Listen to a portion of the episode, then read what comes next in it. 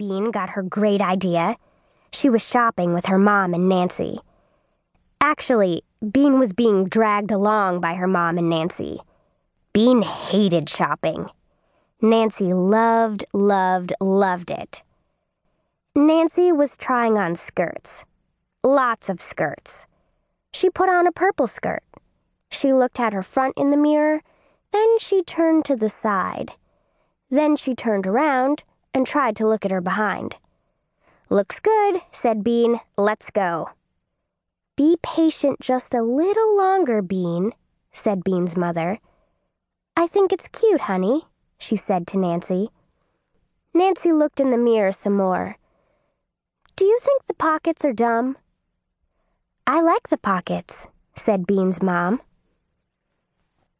Get it, get it, get it, moaned Bean. She had never been so bored in her entire life.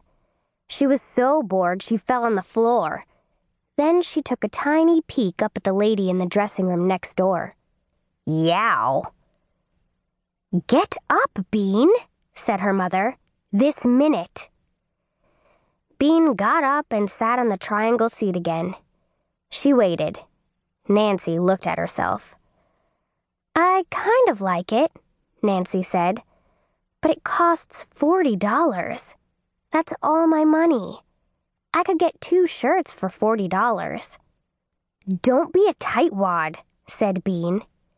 She had just learned that word. It meant someone who didn't like to spend money. Don't call your sister a tightwad, said Bean's mom. Bean saw Nancy's eyes looking at her in the mirror. Tightwad, Bean mouthed without any sound. Nancy's eyes got narrow, and so quick that their mother didn't see, she stuck out her tongue. Then Nancy turned to their mother and said, I think the skirt costs too much, Mom. I think I'd rather try on some tops. Bean knew then that Nancy was being slow on purpose, just to drive her crazy. Bean thought about kicking her in the shin. But then she got the idea. It was a great idea. It was also a helpful idea, one that would teach Nancy not to be such a tightwad. And best of all, her idea would make Nancy freak out. You'll be sorry, Bean mouthed to Nancy.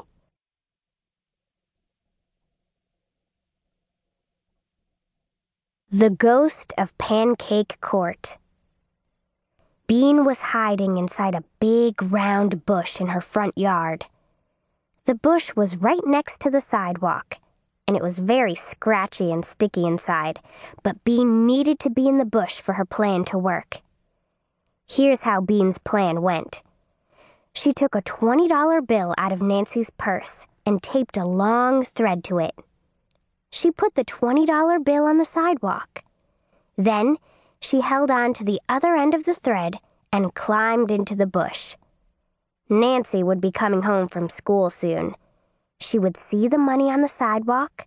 She would bend down to pick it up. Bean would quickly pull the money away. And then Nancy would freak out. Bean could hardly wait. There was only one problem. Nancy didn't come. Bean sat inside the bush for a long time. A branch poked her arm. Leaves fell down her shirt. She itched. She waited. Nothing happened. It was very quiet. Bean was hardly ever this quiet for this long.